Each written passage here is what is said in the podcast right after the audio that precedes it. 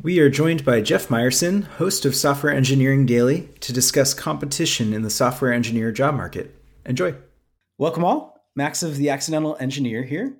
Uh, today, we have the pleasure of Jeff Meyerson joining us. Jeff, welcome. Thanks, Max. So, for our audience that are not familiar with Jeff, Jeff runs a extremely successful uh, software engineering podcast, similar to ourselves although topic wise, you guys cover a huge range.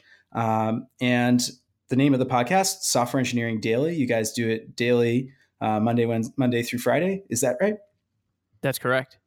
Uh, so, for audience that are not familiar with with your podcast, do you mind introing to people a little bit to the types of topics you guys cover and guests you have on? Software Engineering Daily covers most of the topics in software engineering that are relevant to the average engineer working in software engineering. So that ranges from frameworks like Node.js or React.js to cloud products like AWS to newer technologies like blockchain or deep learning.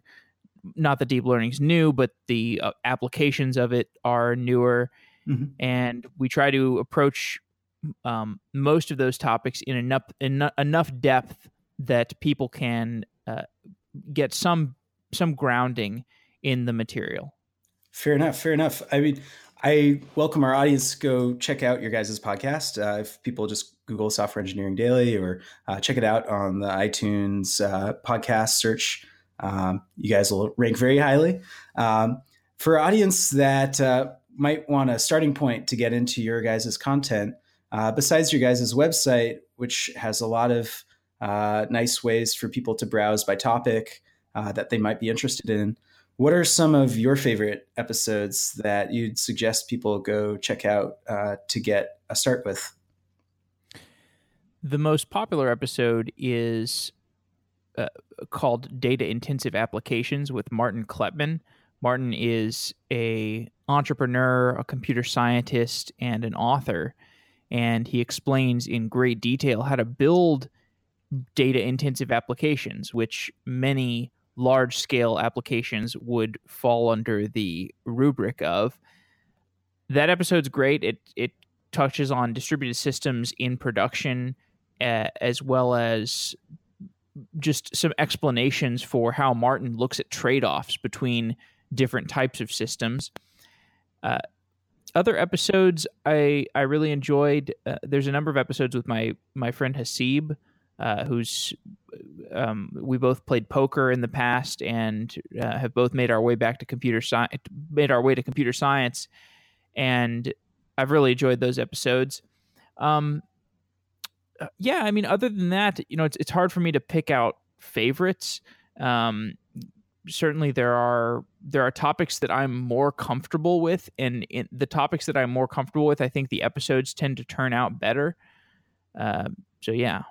Fair enough. Fair enough. I know uh, for audience that aren't familiar, your background in poker and your friendship with Haseeb.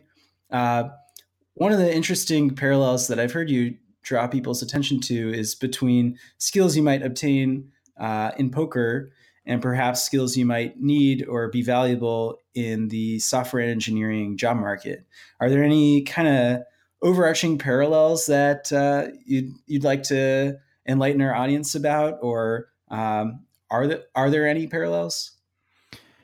There's something about estimating risk, particularly downside risk and upside potential, that gets ironed into you as a poker player that is really important to keep in mind when you're making your career in software engineering because for any given decision and this is true for anybody that spends time in investing probably has has grappled with these ideas uh, trying to find the true balance between what like what is the total balance between the downside risk and the upside potential of a decision that you might be making.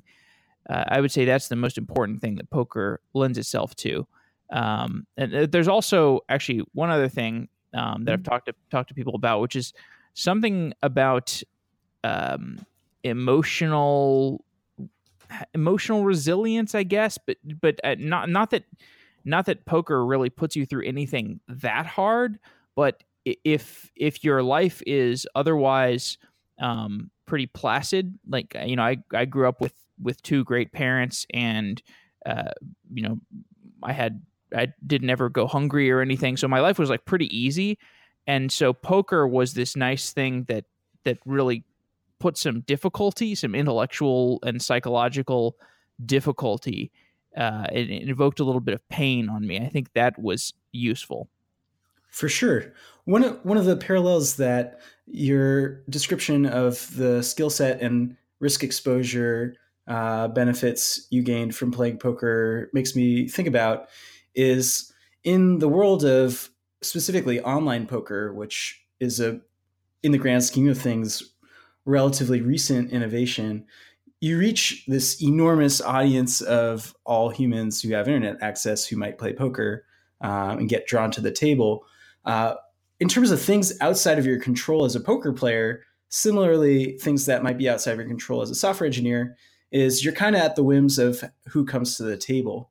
Um, same thing goes for in terms of developing your job skills, like what does the market move to the skill set that you are preparing for? Like if Java is your skill set and you're investing time into learning Java, um, might it you might get the shaft from the market because the market moves on to some other technology. Is that similarly true with poker? Are there ups and downs to how many people come to the table and engage you and and make it profitable or not profitable to be an online poker player?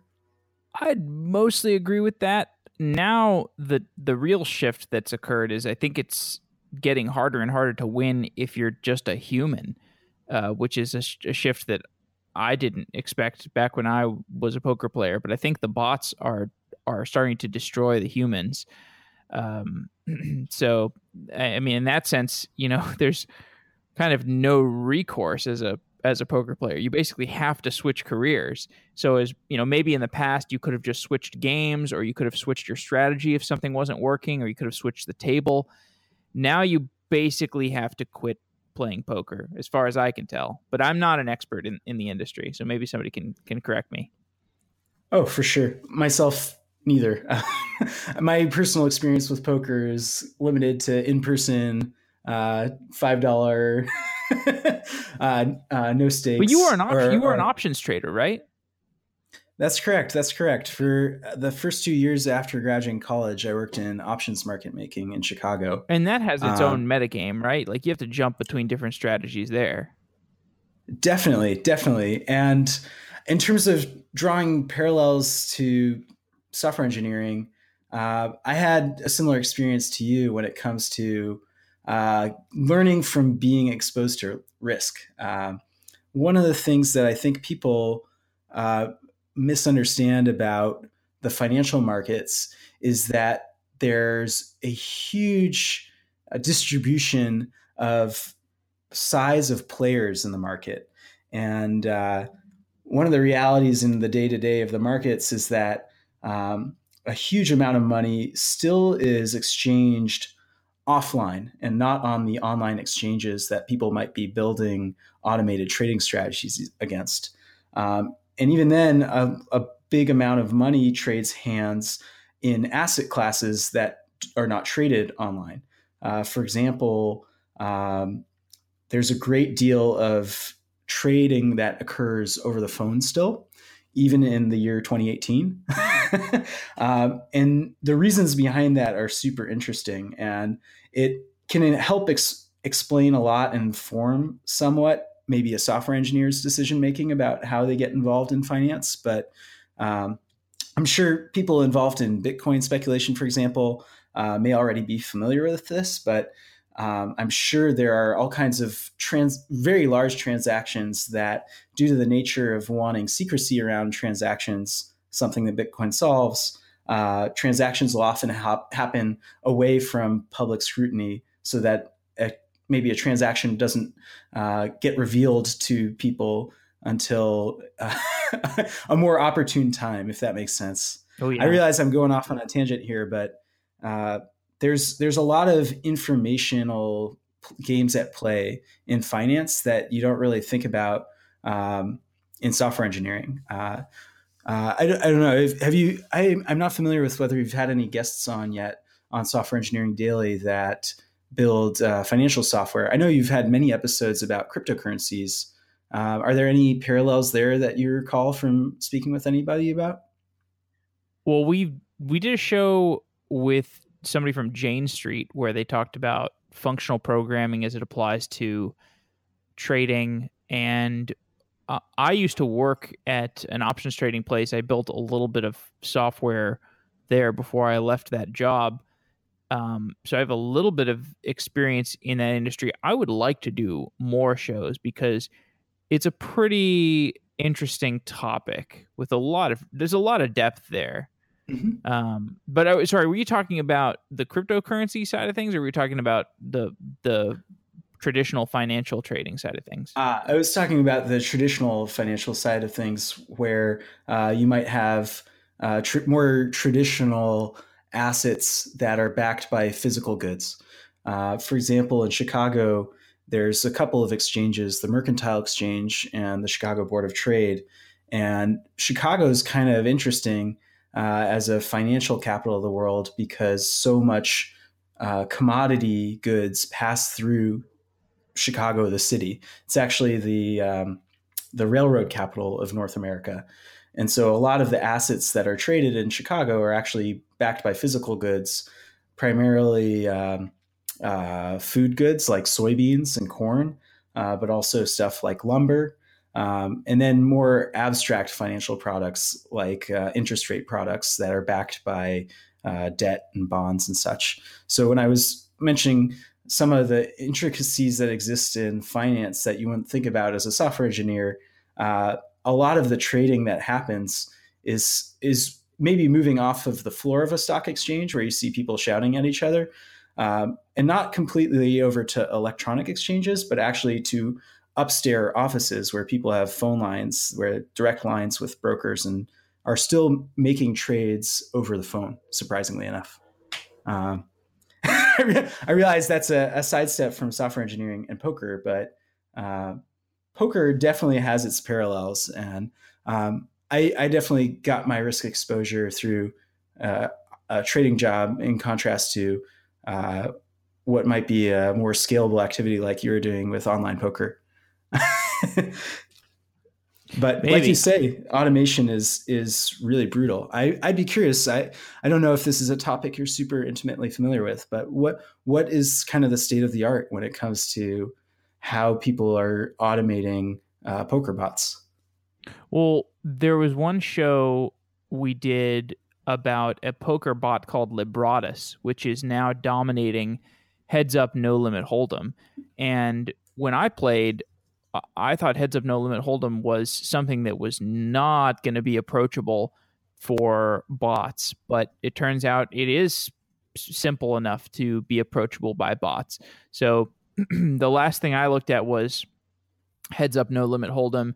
There was there's this great video on I think Wired, uh, and you can just search YouTube for Wired Libratus and see uh, this pair of uh, heads up no limit hold'em experts getting crushed by Libratus. It's uh, I don't know, hilarious and a little strange because you know I'm just looking at him like I used to do that, and now I would just get crushed by a robot. we'll we'll include the link that you mentioned in the show notes uh, for our audience that. I'm sure a big share of our audience knows how to play poker, but the specifics and the variations of poker are sometimes lost to me. What is heads up no limit. Uh, oh, heads up is heads up is one on one. Gotcha.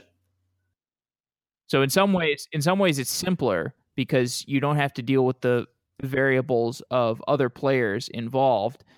Um, but in in other ways, it's more complex because you have a uh, more rich metagame that will develop between you and the specific opponent that you're playing against. Hmm. Does Libratus take advantage of uh, perhaps history outside of the context of a one-on-one match? Like, do they have a database of Jeff Meyerson uh, games that they have on file for when they face up against you, or is it uh, anonymized data set it might be trained on? I think it's anonymized. Mm. But over the course of many iterations of rounds of poker, it cal- it might personalize in some way against somebody. Yeah, well, I think it works similarly to AlphaGo, where it can even train against previous iterations of itself. Mm. So playing against itself as training data. Yeah, and you just have a reward function for how much money it's making, and it can train based based off of that very simple, straightforward reward function. One one of the most interesting dynamics of poker, in my opinion, is this idea of imperfect information and not knowing the cards the other person has.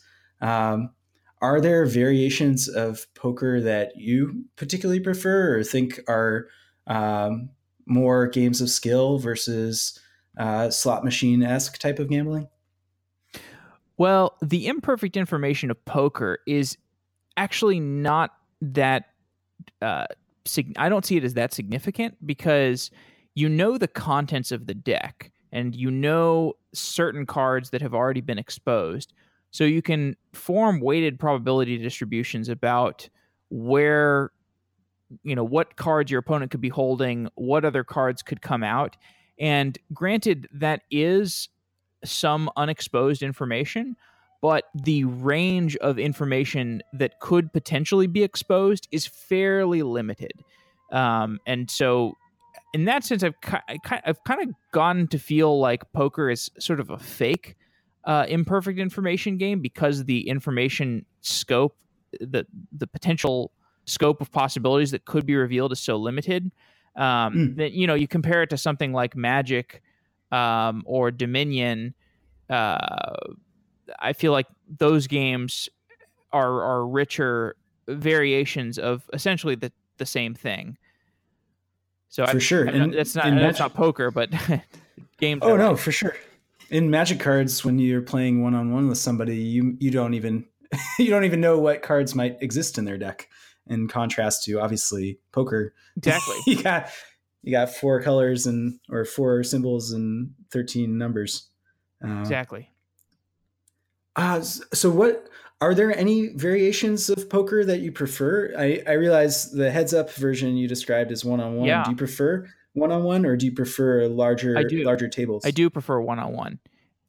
because like you're you're supposed to be disciplined at larger games where there's like six people because you're supposed to wait for good hands. But in one on one, if you have a terrible hand, you can just fold it and you instantly move on to the next hand. And otherwise, you get to play lots of crappy hands because the relative strength is uh, much lower for the average hand than it would be at a six person table where you would have six hands being dealt rather than two hands being dealt. So I, I love, I used to love um, heads up poker that makes a lot of sense. Um, one of the topics that you and I have talked about previous that I'd love to elaborate a little bit more on for our audience are your views on basically the future of the job market in software engineering. I, I think both of our uh, podcasts do a good job of uh, showcasing how huge the job market is and how much opportunity there is for people who even just now are getting into software engineering. But one of the topics you've had individual episodes about that you've actually published uh, monologue episodes about are about the commoditization of software engineering labor. Uh, so for people who, who might not know what that phrase might mean, software engineering labor commoditization, do you mind uh, elaborating a little bit for our audience? What I mean by that term is that the ways that job titles can seduce you uh, can trick you into thinking that you have limited potential as an engineer. So, for example, if you are hired to do the work of an SDE2, a software development engineer 2, you're entering at a specific level. Maybe you have some back end Java experience, and so you find this SDE2 role that calls for Java experience and you you double down on that Java experience and you compound more Java more and more Java experience you know you move up in the ranks in as as an experienced Java developer and you start to think of yourself as a Java developer or as a quote backend developer. And um, you know I think that there has been a countervailing trend against that towards the the rise of the full stack developer which I think is great because full stack developers figure out that their the competency is not limited to some specific language. And uh, in some ways that's worse because if you just focus on backend java your entire life you could become the best backend java developer in the world and you could command complete control over your salary um, or even if you're just in the top x percentile you could command an amazing salary that way um, what I like about the full stack notion, the idea of, of skating along the, the top of a lot of different areas and developing a, a basic competency in a lot of those areas and only going deep when you decide that there is a very good reason for you to go deep on something. And even then, you're open to the possibility of moving on to something else and reinventing yourself in the future as a different kind of developer. The reason I like that is because it provides you with immense optionality. And I think, especially at the beginning of a software developer's career, optionality is pretty important. Um, eh, there's certainly alternative paths like going the apprenticeship route and really focusing on one specific area. If you find a company or a person that you really want to work under and you just want to crush it for whatever that that person that you're or company that you're being a, an apprentice to, uh, you just want to crush it for them because you think that just developing that core competency under that person or company uh, is going to compound in interesting ways. That can be great. Um, but I think many developers early on in their career, they just feel this massive expanse of possibility and they don't really know how to how to conquer it. And I'm not offering a specific way to, a, a prescriptive way of of conquering it. I'm just I'm suggesting that the avenue of SDE one, SDE two, or some some planning out some sort of linear path in a particular direction, um, and that that commodity term, basically setting yourself up to say, I'm going to go from SDE one at one company to SDE two at another company, rather than building up an extremely differentiated set of skills and marketing yourself as Max, the differentiated engineer with a background in options trading and podcasting, and finding the place where those skills can intersect in a way that is super differentiated and commands you, um, you know, unique pricing power over your role or uh, you know unique retention capabilities because nobody else or very few other people in the world can potentially do your job. So you get to have a lot of autonomy and, and can make certain demands from your employer. Um, I just think that's a better place to be than commoditizing yourself and making it such that somebody could just swap you out for somebody else. So, one of the topics that you've covered on your podcast and that I think many of our shared audience are interested in is basically how to optimize their price in the job market, aka how do how can people earn more? And one of the topics that I've had come up on my podcast pretty often is the issue of how do you build your signal in the job market um, as being competent. So uh, maybe maybe somebody is that SDE one or SDE two and is the Java uh, on the Java track versus being taking the more uh, the route with more optionality, allowing them to do more things and be full stack. Uh, how do people build up signal in the job market, or how do you think? What are what do you think are good strategies for people to build up their signal in the job market to maximize their income? I am not the best person to ask about this because I didn't. There, there's not a job that I stayed at for a very long period of time. And uh, so, in terms of appealing to the job market, I, it's honestly like appealing, trying to appeal to the job market.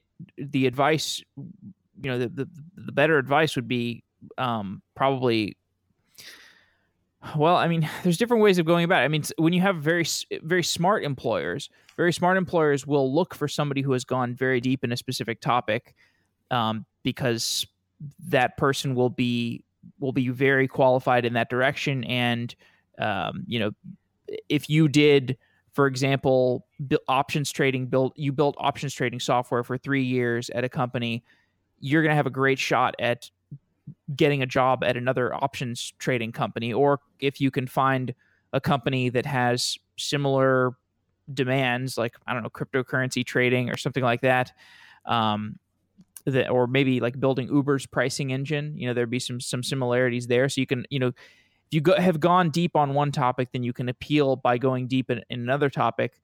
Um, but again I, I think this is just something i'm not a, not an expert on because i've never really I feel like I I have done a bad job of appealing to uh, employers. I've done a really bad job at negotiating my salary over time. I've just never been good at that stuff. Totally, totally fair. Uh, I guess to make it a more specific question for people who haven't held a software engineering job yet, what, what how can they land a first job? Do you recommend credentialing programs that advertise job placement stuff like boot camps, or do you think a, do you think four year bachelors are a good idea? Like, if you if you were if you ha- if you have a child or are going to have a child, what what what what would you coach people into in uh, in a software engineering job track? Practice interview problems. As far as I can tell, mm. that is the safest thing that you can invest your time in. Get extremely good at reversing a linked list, finding all the palindromes in a set of strings, and uh, finding the anagrams instead of strings, doing dynamic programming. That is the stuff that you're going to be tested on. And the other parts of the window dressing exercise of finding a job are not too difficult. Practicing interview problems is the one part of it that actually takes some real work and persistence. Mm. So both of us having podcasts, I think both of us get a fair amount of inbound interest, whether that's in the form of people wanting to come on as guests or be sponsors or uh, asking uh, advice directly to or Um, in the form of advertising yourself maybe in the job market via your GitHub profile or personal website or blog or Stack Overflow answers or Quora answers. Um, are there any are there any signaling methods like that that you think uh, our average software engineer might benefit from in the commoditized job market for software engineers? Unless you are contributing to something like React or Kafka or Bitcoin Core, your open source contributions are unlikely to get you anywhere. It, that is my experience. That is what I've heard from many other people. I'm sure there's somebody out there who has gotten a job through their own open source projects.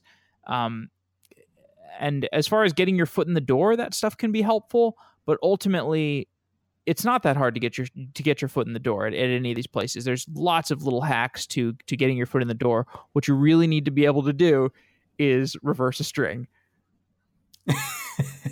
that is I that is very real and and very sad. Actually, so, Just so okay. Here's, here's sure, something sure. I want to say. I I used to feel a little dismayed by that process too. Over time, I've actually gotten more understanding and sympathetic of the programming interview uh, process, and I, I actually feel like it's a it is a decent way um, of a for, for a software engineer to communicate their skill to an interviewer for sure. I it's kind of like democracy where it's uh, right. It's not perfect, but right. it's the best. uh, one of the things I heard recently in reference to the technical interview process that I find really interesting and uh, supports your point about it being an being a good process or being an understandable process is that I heard somebody argue that it's actually favorable to job candidates, these technical screens, because they're often programming language agnostic, like reversing a string or finding palindromes.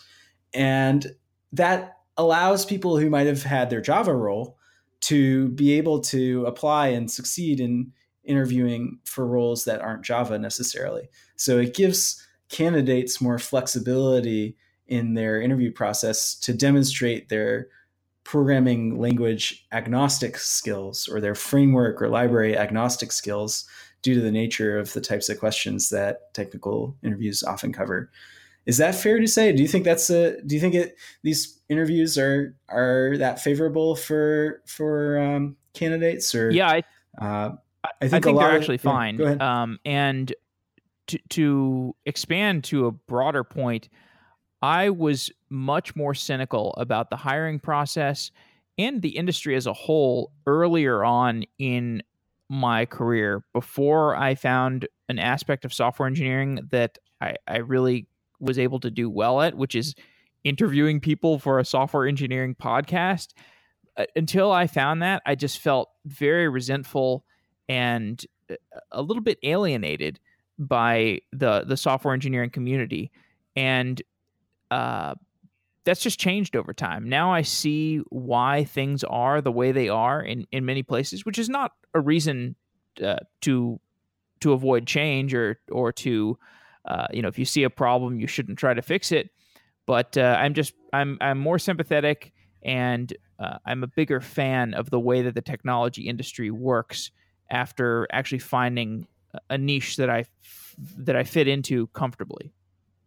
For sure, for sure. I one of the things I'd like to point out for our audience is that actually you did your undergraduate in computer science, uh, which um, is in contrast to a lot of the guests that we have on the Accidental Engineer. But uh, on the topic of getting formal secondary degrees like a bachelor's, uh, it seems to me like there's a range of jobs, especially in the more selective jobs in data science, for example, that are predicated on you getting a PhD because everyone you'll be conversing with and trying to discuss problems with at, in your role might also have PhDs.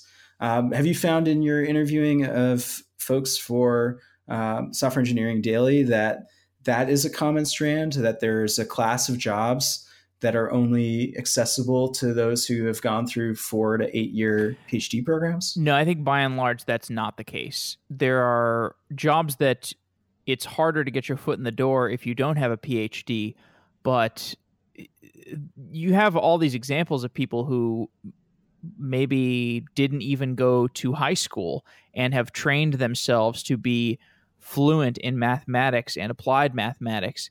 Uh, and you know, I, I know a guy named Vik Vik Paruchuri who started a company called DataQuest, for example, that teaches data science. And he might have gone to college. I can't remember if he went to college or not, but he is somebody who just trained himself to understand data science because there are people who are self learners out there and maybe different maybe certain parts of the industry have been slow to acknowledge that and maybe there are sector like uh, i don't know maybe certain portions of google it still is impossible to get an interview there if you don't have phd but by and large i'm pretty sure the industry has begun to recognize that there is this large contingent of self starters that can learn everything that is necessary to apply those PhD skills to software engineering.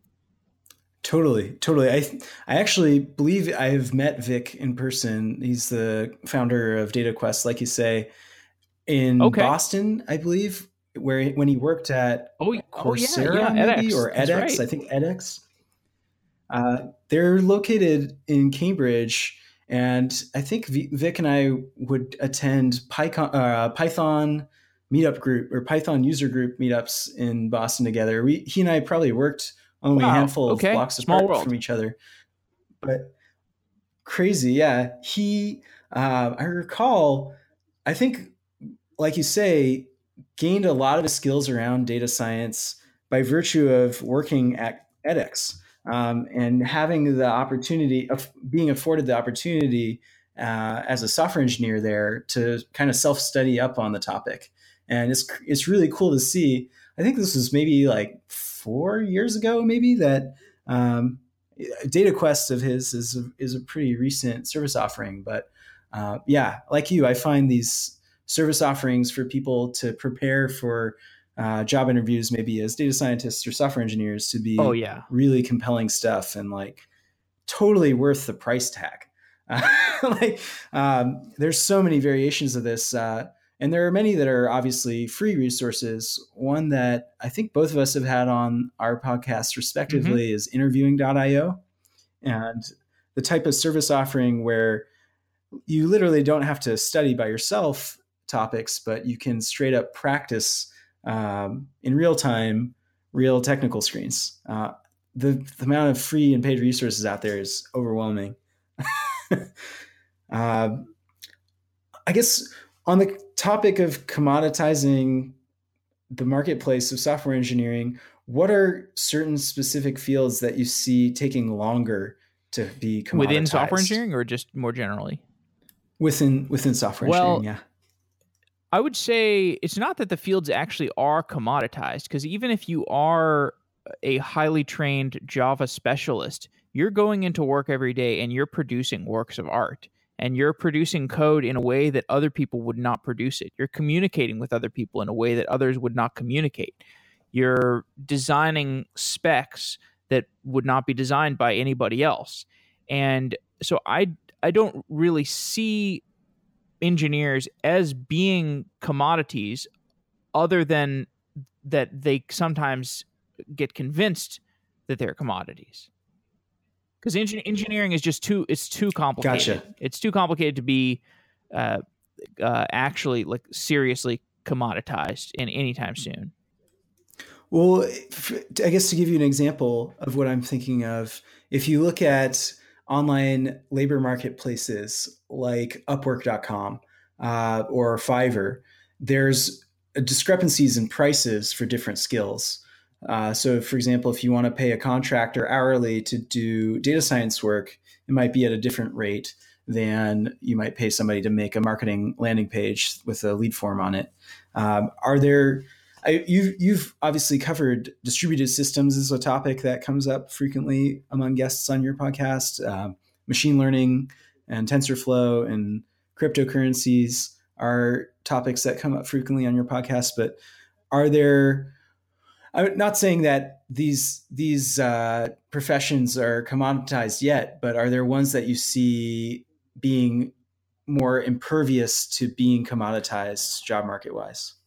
I don't really know. I, I wouldn't have expected that poker would have gotten automated so quickly, but that has happened. I know that there was a talk that Jeff Dean gave recently about automating something in databases, like something about database indexing. I think like a trained. Well, I, I don't I don't want to I don't want to butcher it, but anyway, um, something that I think it was something that used to had have to be done by hand. Uh, got automated in database. Actually, no, that's not right. I think it was just a machine learned indexing system was better than a B tree or something like that. I'm, I do not know databases very well. Um, sure, sure, sure. No, this is uh, definitely a, a, job title that is in danger of being commoditized as the DBA or uh, database administrator, who, in the long history of databases, aka maybe 40 years, uh, there there's been a lot of work and human labor put into optimizing how data is stored for different query patterns. So I think I think what Jeff Dean might have been talking about recently is how, um, based on the queries that people make to a database, the database can automatically build, create the indexes um, without human intervention to best serve the types of queries that the database is seeing. So you don't you don't need to have anyone manually fiddling around to see oh there's queries that are touching the jobs page or the jobs table. Yeah, uh, we Could should probably create an index on the jobs table um, that's something totally. Uh, yeah, DBAs are definitely something an area of the of the software engineering job market that are ripe for some form of commoditization. Uh, one of one of the things I I've been meaning to ask you about when it comes to the job market is uh, the concept of okay, you want to you don't want to be commoditized in your career, um, yet to work on things of scale, you either kind of need to work at a company that has scale in some form. Maybe that's a Google with, you know, uh, market share of search engines at 95%, um, or even lesser lesser folks out there who have large data sets. Um, to avoid being commoditized and building products, uh, I mean, you've done so yourself with your podcast, but for software engineers who might be making software products, um, how can people avoid? I, I this is a very this is a very uh, open question, but how can people avoid commoditization when building software against uh, third-party APIs that they might not have much ownership over. Well, I mean, feel free to punt on this question. Let me just be clear about what I mean by this whole commodity thing. Uh, I just think that people should assume a mentality that they are different than everybody else and that they the products that they are capable of making are differentiated and the the ideas that they are capable of having are differentiated and so they should look to find a course through the world of software engineering that does not pigeonhole them as something that is easily describable, that is easily commodifiable. Like commodities are fungible. You can switch out one ear of corn for another and sell it at the same futures price. Um, you do, you don't want to be there. You want to be differentiated, uh, and so, I mean, this has worked for me. Like I don't, I, I guess I can't speak for everybody everybody else, but like what worked for me is a random walk down the street with lots of different avenues of software engineering to explore, including podcasting. Um, you know, I, I tried out so many different things. I've been actually publishing some some of the side projects that I've worked on in the past that have gone absolutely nowhere on uh, on softwaredaily.com, which is our community of software engineers who are building some different projects. Um, but my, like, I just I've done so many projects that have gone nowhere, that have seen no attention, and I think that's it's such a useful exercise. Uh, at least for me, it's been because I tried all these different things. I got a sense of what worked, and actually, I got a sense of what did not work. But I knew from from hearing other totally. ideas that there is a there is a possibility that things do work out eventually. So I kept trying things and then found something that worked for me. And I think that's what other people could do if they want to avoid the fungibility of their career is just keep trying different stuff. Totally. To bring this full circle, this is in a way putting yourself in a position of risk exposure by working on this stuff and sinking your time into this stuff yeah. into these projects that may or may not work out and often don't work out but in any case you're by trying exposing yourself to positive upside risk like yeah it may work and even if it didn't work the next time you go to try something out you have a better sense uh, your sense of risk is better calibrated uh, and by the way Sure. And by the way, that upside is uncapped generally, and the downside is is capped at the amount of time that you spend or the amount of money that you spend on the project.